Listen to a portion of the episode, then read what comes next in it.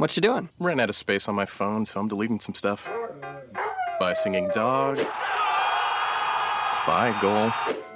I pronounce you. By wedding ceremony. Stop. At Metro PCS, you get two free phones with twice as much memory. Really? Don't say bye to your memories. Switch to Metro PCS and get two free LG K20 Plus phones with 32 gigs when you switch two lines. Metro PCS. Wireless. Figured out. Coverage not available in some areas. Sales tax not included in phone price. Excludes numbers on the T-Mobile network. See store for details and terms and conditions. Welcome back to Locked On Bears. I'm your host, Lauren Cox from Pro Football Focus and USA Today's BearsWire.com, and I'm here to bring you your daily Chicago Bears talk on the Locked On Podcast Network. Your team every day.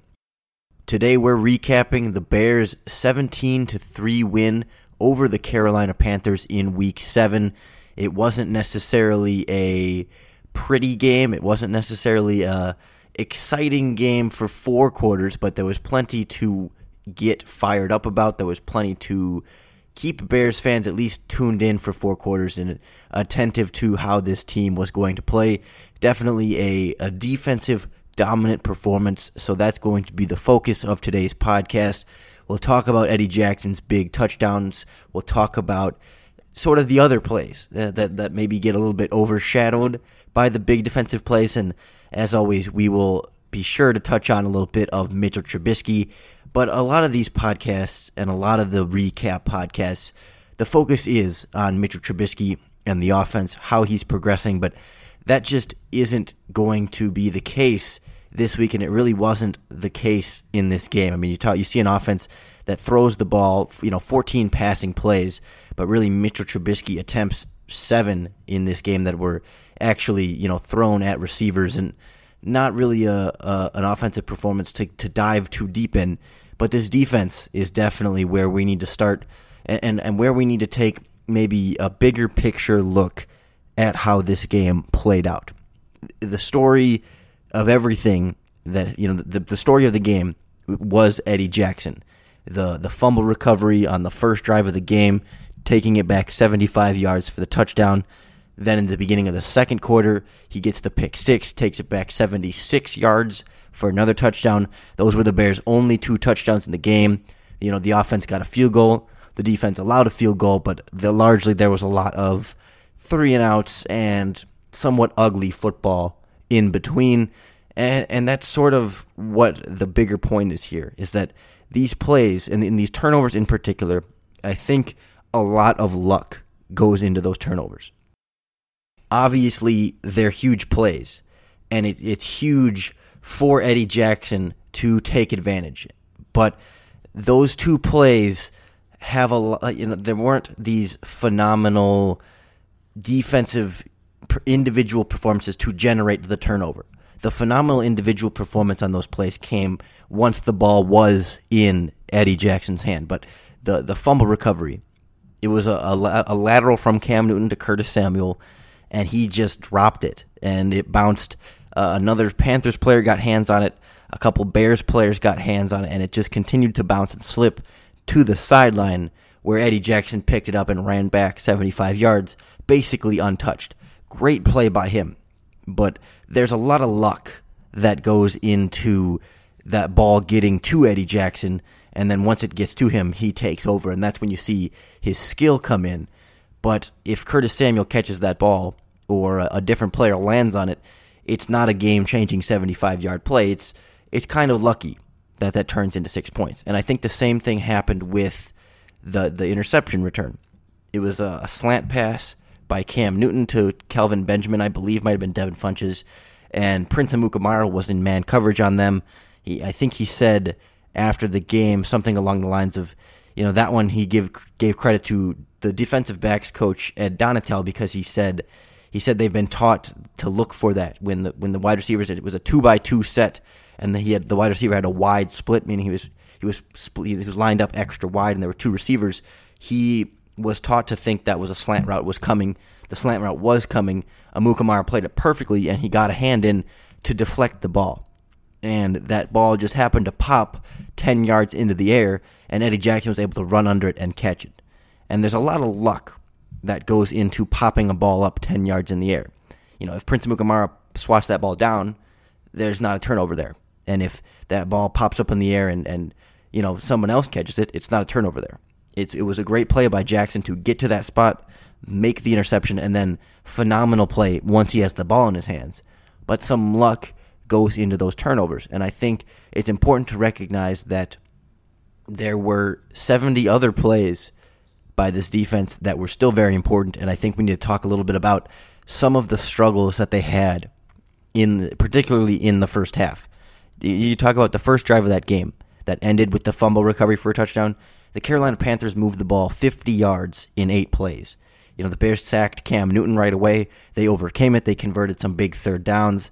The Bears defense was getting gashed with some big plays, some running plays too that were being successful that the Panthers have had struggled doing have struggled reeling off this year.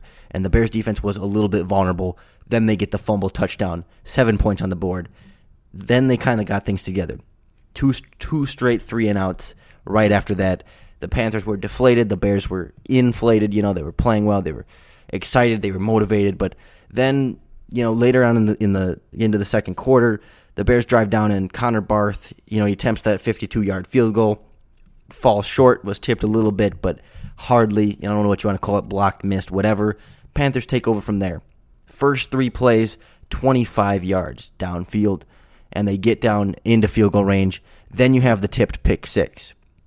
You know, the Bears, uh, even on those turnover drives, they weren't the defense wasn't dominating. You know, it was a lot more of that give up a lot of yards and then stand tall at the end. You look at even the next drive after the pick six. Panthers go 16 plays, 56 yards, ends in a field goal. They get points on the board. Then last play of the first or last drive of the first half, 68 yards in five plays, and you know the clock ran out and no points were on the board. And and yes, especially you know especially once the Bears were up two touchdowns, the defensive play calling gets a little bit conservative. But still, the, the Panthers in the first half in particular, they were moving the ball effectively in spite of the turnovers. The Bears defense, what you know, Prince Amukamara played a, a decent game, but he was you know he was vulnerable a few times, and Christian Jones in coverage was vulnerable, and the Panthers were able to take advantage of that. The running game was getting going a little bit more than it had in, in weeks past, and I think the point here is that the Bears defense didn't dominate and I, we can get a little bit caught up in the big turnovers and the points. But the Bears defense did not dominate in this game. They were not bad at all. This is not a the Bears defense was actually bad and they need to play better. That's not the point here. But I think fans can get carried away here that just because they put up 14 points on, on two plays that were impressive by, by Eddie Jackson, but had a lot of luck to set them up, that doesn't mean this was a, a dominating defensive performance for every snap. And it seemed like it wasn't until Cam Newton got banged up in the second half, I want to say late in the third quarter, he started wincing a little bit and he wasn't as mobile, wasn't as accurate, wasn't as physical as a runner. That's when you saw this defense start to run away with it a little bit. But in the first half, it was not a it was not a dominant performance by a defense. It was a it was a great individual effort from Eddie Jackson and some luck that put him in position to put up 14 points and really be the deciding factor in this game. Like I said, if Prince Amukamara bats that pass down instead of popping it up 15 feet in the air, or if Curtis Samuel catches that lateral and doesn't drop it, it's a different ball game. And the perception of this defense is different. So, you know, we tend to let a couple big plays define the game in our minds of, of how the performance was. But like I said, there were 72 plays on this defense. Two of them were phenomenal touchdown scoring plays. But it's not as though that just means the other 70 were this great defensive performance. I think a, a lot of you know a lot of plays were fine, but there was some some shakiness early on that I just don't think should be overlooked. Again, not a bad defensive performance whatsoever. Not saying it's something to be concerned about necessarily, but it's just about, you know, always looking for, you know, if you're the Bears coaching staff, you're trying to find things to improve on in this defense, and you definitely need to address, you know, look, go back and look. Don't be satisfied by a couple of defensive touchdowns. Go back and look at how you can be a more dominant defense for four quarters and how they can avoid you know, making the mistakes that hurt them early in this game to at least give up yards. You know, it's not this is not a a, a panic. This is not a, a criticism necessarily. It's just a, uh, something to keep in mind that the big plays can sometimes overshadow, you know, the the shaky times early in the first half. Daddy, where do babies come from? Uh, well, uh, honey? Mommy went to the store. Oh, well, you see, um, well, there's a mommy and a daddy, right? Right. And see, when they call Geico, uh, they could save a bunch of money on car insurance. Oh, really? And that makes them happy? Yes, that makes them very happy. That's good. Yeah. Well, I'm glad we could have this talk, Sunshine. Geico, because saving 15% or more on car insurance is always a great answer. None of that is to discount any of the phenomenal individual performances on that side of the ball. And I think it's important to recognize some of them and, and maybe some of the others that uh, that aren't necessarily as phenomenal but are, are noteworthy. So I, I think for me, it starts with Akiem Hicks on this defensive line. Definitely another Pro Bowl level performance from him. I mean, he bullied their right guard, Trai Turner, and when he got hurt and Amini Silatolu came in, that was even worse for the Panthers. You know, their center um, they they, had, they went through a couple different centers. They both had some trouble with him as well. They didn't really have many good options for containing Akiem Hicks, particularly in the pass rush.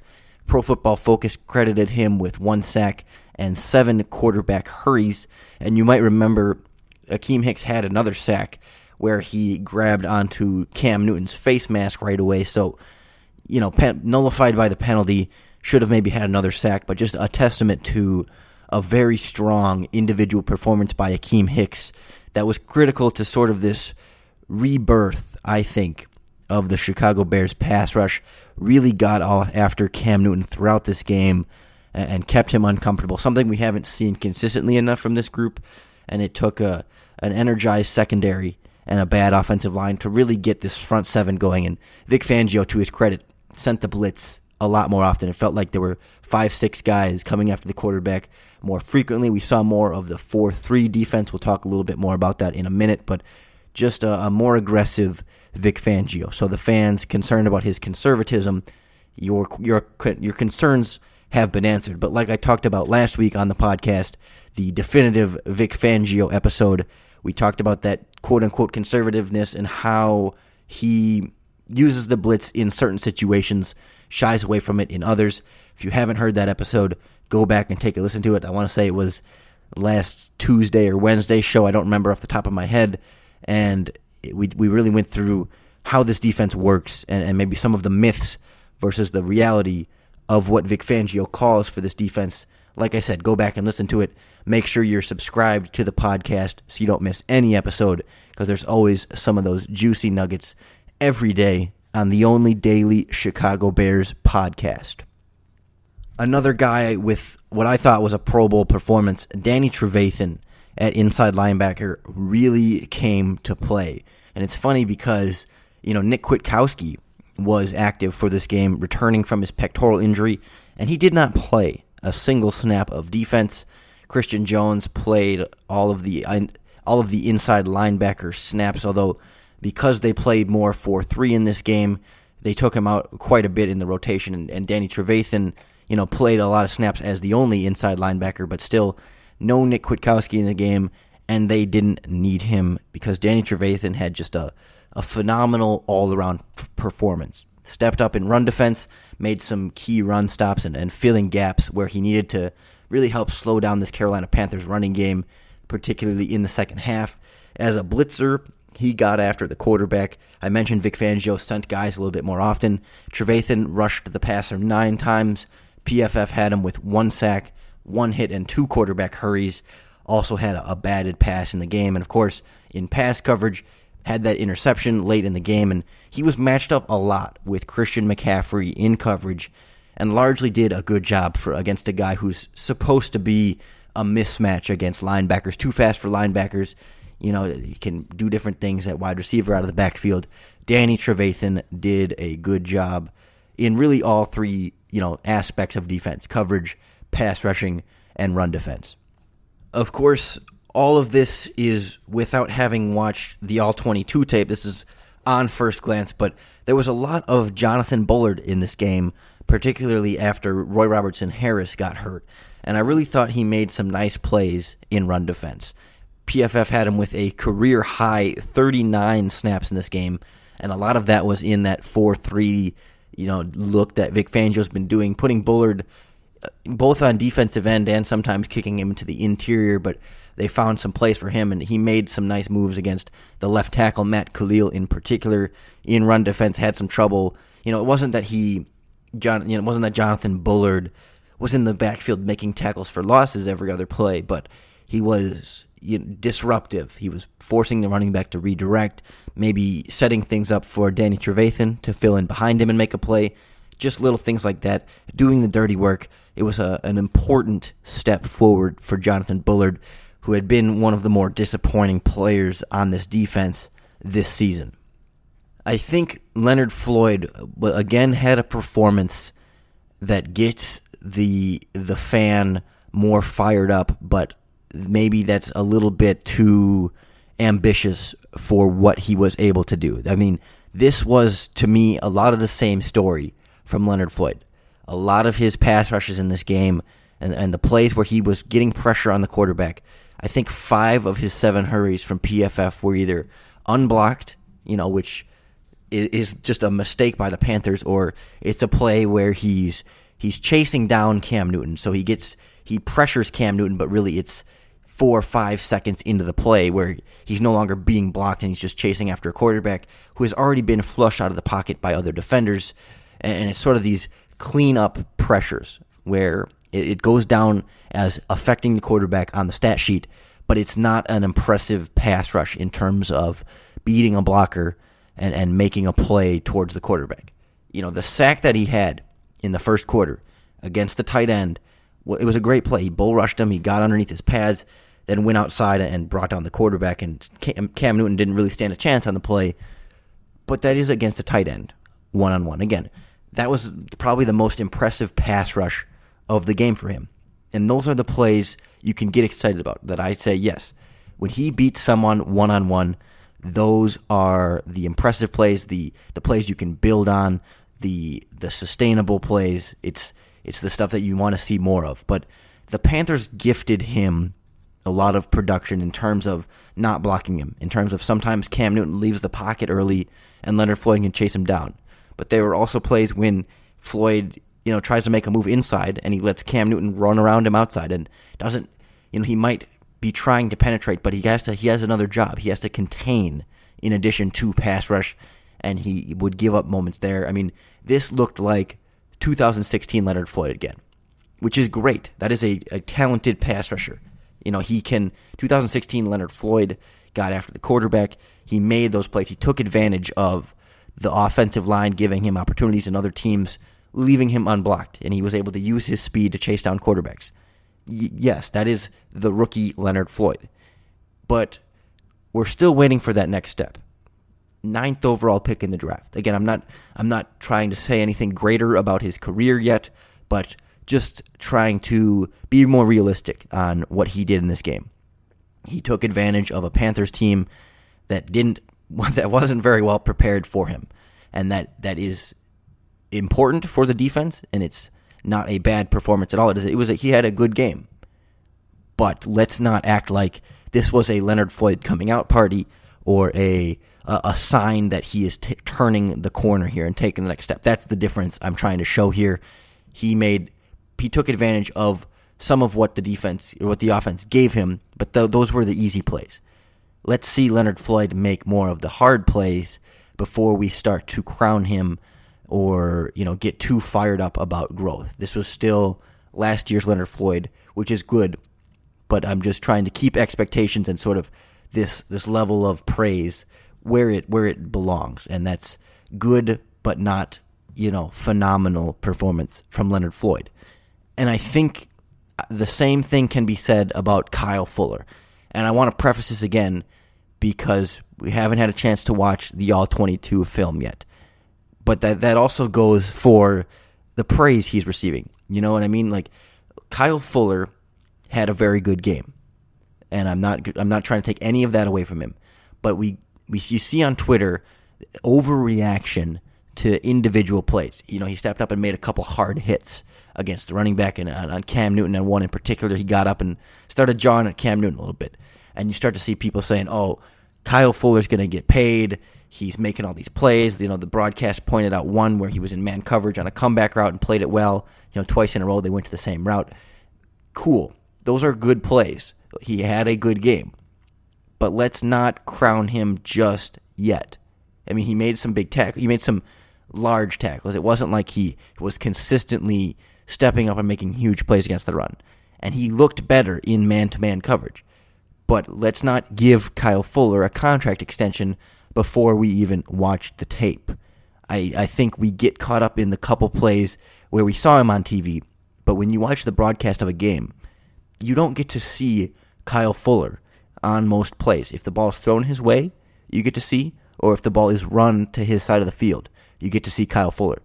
But you only see, and most fans only pay attention to Kyle Fuller on the four or five plays a game when he is around the ball. And generally in this game, when he was around the ball, he was making he, he was making a tackle or doing a decent job in coverage. But that doesn't make him all of a sudden a, a great cornerback just yet without watching the All 22 tape. When I go back through, that'll be tomorrow's podcast. We'll break down the tape and I will tell you more of how well Kyle Fuller played. But I, I just I want to hesitate on crowning him as being the this great cornerback. He he had a good game, but like like Floyd, let's wait and see and let's let's be objective football anal- analysts and and fans and, and audience members of this game, and just not get too carried away with, with crowning a young player because you want him to succeed. Let's let's wait and see with Fuller just how well he did, and let's wait and see with Floyd for him to make more individual impact, impressive plays. You know, not just taking the easy plays. I also just kind of think it's funny how Marcus Cooper has kind of just vanished. You know, he started. He was a starter week one because Prince Amukamara was hurt. There was some a little bit of hype about him making a couple plays here and there.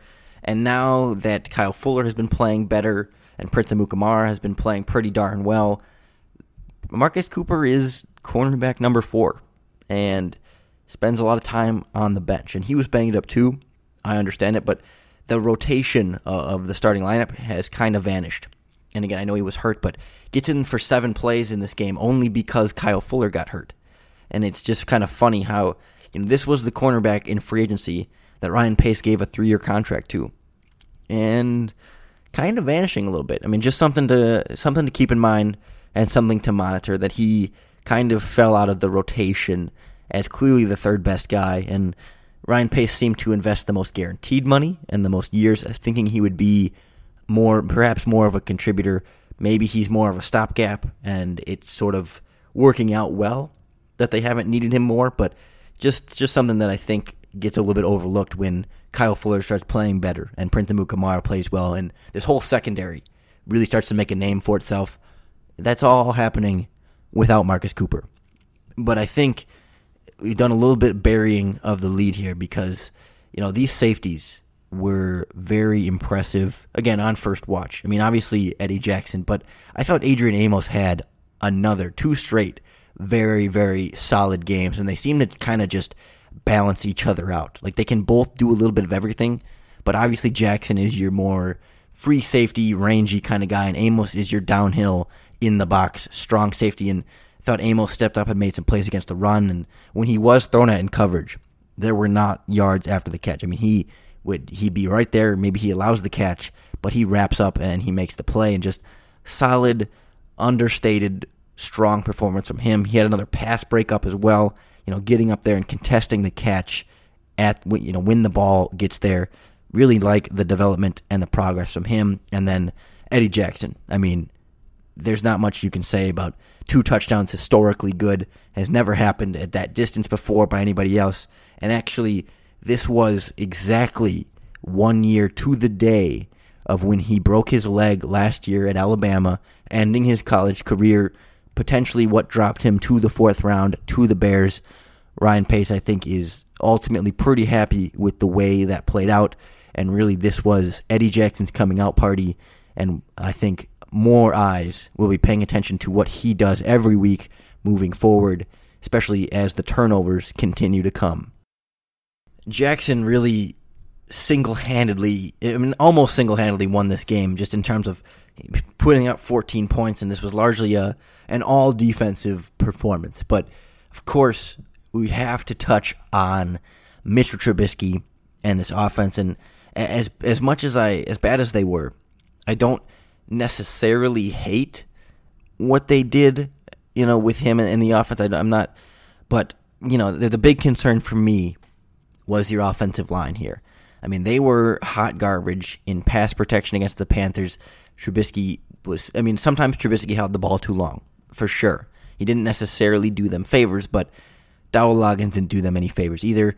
Trubisky was under pressure a lot and just couldn't they, they couldn't protect their rookie quarterback, and that was perhaps the most concerning thing for me. You know, the running game really wasn't going, but he was getting a lot of eight bo- eight man boxes, nine man boxes. The the Panthers were just saying, "We dare you to run it at you," and the Panthers continued to be able to defend it well. And there's only so much Jordan Howard can do. And there's really only so much the offensive line can do. You know, I think the line, again, on first glance, they weren't great in run blocking, but they could only, you know, five offensive linemen can only block five defensive players. And when there's eight guys to try and block, there's only, you know, there's only so much they can do. So I'm not going to kill the offensive line there, but I think Dowell Loggains deserves the majority of the blame here for why the offense was so ineffective. I think he needs to trust his quarterback, you know, his rookie quarterback that has made critical plays in critical situations, albeit he has his limits, and just open it up more. Be a more dynamic offense. Like felt like the Bears offense was just playing not to lose, not playing to win. And they were playing, you know, in terms of play calling, they were playing scared. You know, keep the foot on the gas. This, they became so predictable. It's run, run, pass on third down. Sometimes they'd run on third down too three and out after three and out after three and out, no first downs, one pass thrown at a wide receiver all game, and really, I mean, there's there's a couple things that really stood out to me the most, and uh, maybe play along at home here. Question for you: Who is the best, or I guess who is the most talented, healthy wide receiver on the Chicago Bears right now? Maybe the fan in you wants to say Tanner Gentry, but I mean, Kendall Wright is experienced he makes plays. He's been he's been very good this season. Kendall Wright gets eight snaps in this game out of the 38 on the Bears offense. I mean, Josh Bellamy got like three, and, and Kendall Wright gets eight. You know, less almost a, a fourth of the team snaps has potentially your best wide receiver on the field, not using your personnel here to have the best success to move the ball. Another another question for you here: Who did Dowell Loggains refer to this week as his best playmaker on the team. Maybe maybe you, you think it should be Mitchell Trubisky, but he he was talking about Tarik Cohen and said, you know, he's phenomenal. He's the best playmaker on our offense. Seven snaps out of 38. Kendall Wright had eight. Tarik Cohen had seven. Six of those seven snaps came at a wide receiver position, either out wide or in the slot. One play in the backfield. So eight for Kendall Wright, seven for Tarik Cohen. The fullback, Michael Burton, played 11 snaps. Adam Shaheen played 19. I mean, hello. I mean, you don't need, you know, you didn't need a, a huge offensive performance in this game. But I mean, at some point, come on, you know. But what what is what are you what are you playing for? You know, like the the Bears got lucky with the turnovers on defense. Like I said, if if either of those turnover plays goes slightly differently or slightly normal, how how a typical pass breakup, typical pass breakup on a slant goes incomplete on the ground. Typical lateral pitch in triple option for the Panthers is just caught. Maybe it's a two yard gain or a zero yard gain, but it's not a turnover. So if if either or neither of those turnovers happen, the Chicago Bears might have needed an offense to put up some points in this game. And they couldn't get anything going. So it begs the question if they had needed to put up points, could they have put up points? And you might say, well, probably, or at least maybe, because they were just They they weren't trying to put up points, or they weren't trying as hard, or they were just trying to whatever. But why, if they were, if that's the case, if they weren't trying, then why not? You know, why, why, why not try and put up points? What's the what's the concern there? I don't feel like there's a, a good defense or a good reason here as to why this offense played the way it did. Don't just you know if you're just trying to avoid the turnover. That's not that's not going to be that's not winning football. And Mitchell Trubisky showed last week that he can throw it away. He can extend plays with his leg. He can obviously make big throws downfield like he did once in this game to put up 3 points, but largely there there should have just been more opportunities for that. It seemed like that was one of the few opportunities they let him drop back, air it out in a normal down and distance situation with pass protection.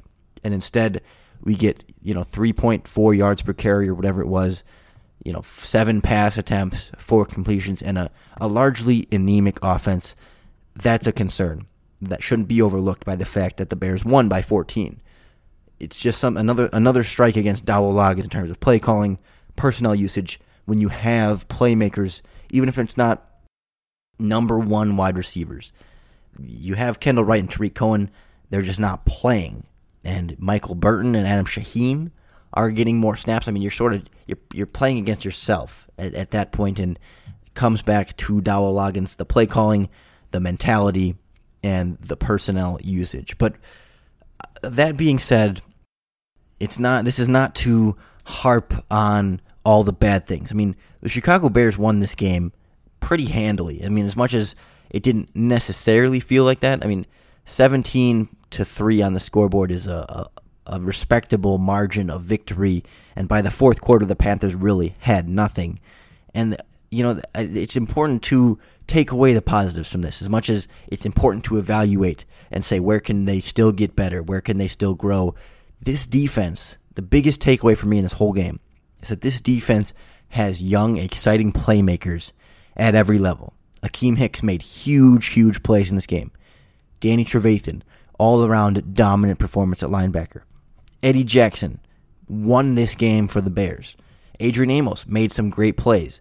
You know, Kyle Fuller, Leonard Floyd, they played well, even if maybe that gets a little overstated or a little bit overhyped. And other guys on this defense largely doing their jobs. I mean, it's hard to find too many guys that played poorly in this game on the defense. I mean, certainly there were poor plays, but not a lot of guys who were consistently bad in this game. It was 11 players really playing well. And when you have a defense that scores 14 points and holds the other team to three, that's what it means to, you know, support your rookie quarterback. You know, the goal, it seems like, is always to make it easier for Mitchell Trubisky to promote his development. Don't put pressure on him in terms of having to do too much or trying to try and force too much.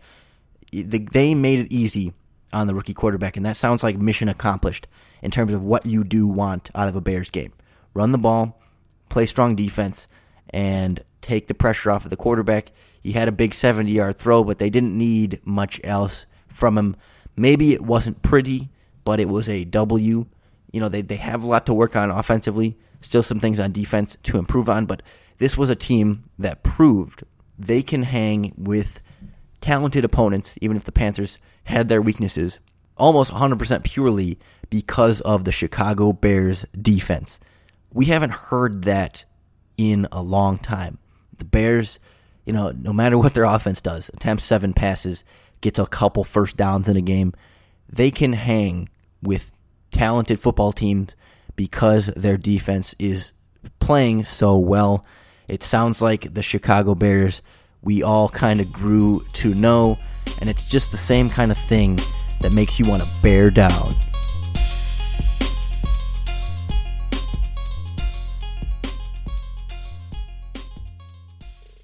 What you doing? Ran out of space on my phone, so I'm deleting some stuff.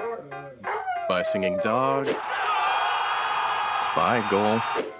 I pronounce you. By wedding ceremony. Stop. At Metro PCS, you get two free phones with twice as much memory. Really? Don't say bye to your memories. Switch to Metro PCS and get two free LG K20 Plus phones with 32 gigs when you switch two lines. Metro PCS. Wireless. Figured out. Coverage not available in some areas. Sales tax not included in phone price. Excludes numbers on the T-Mobile network. See store for details and terms and conditions.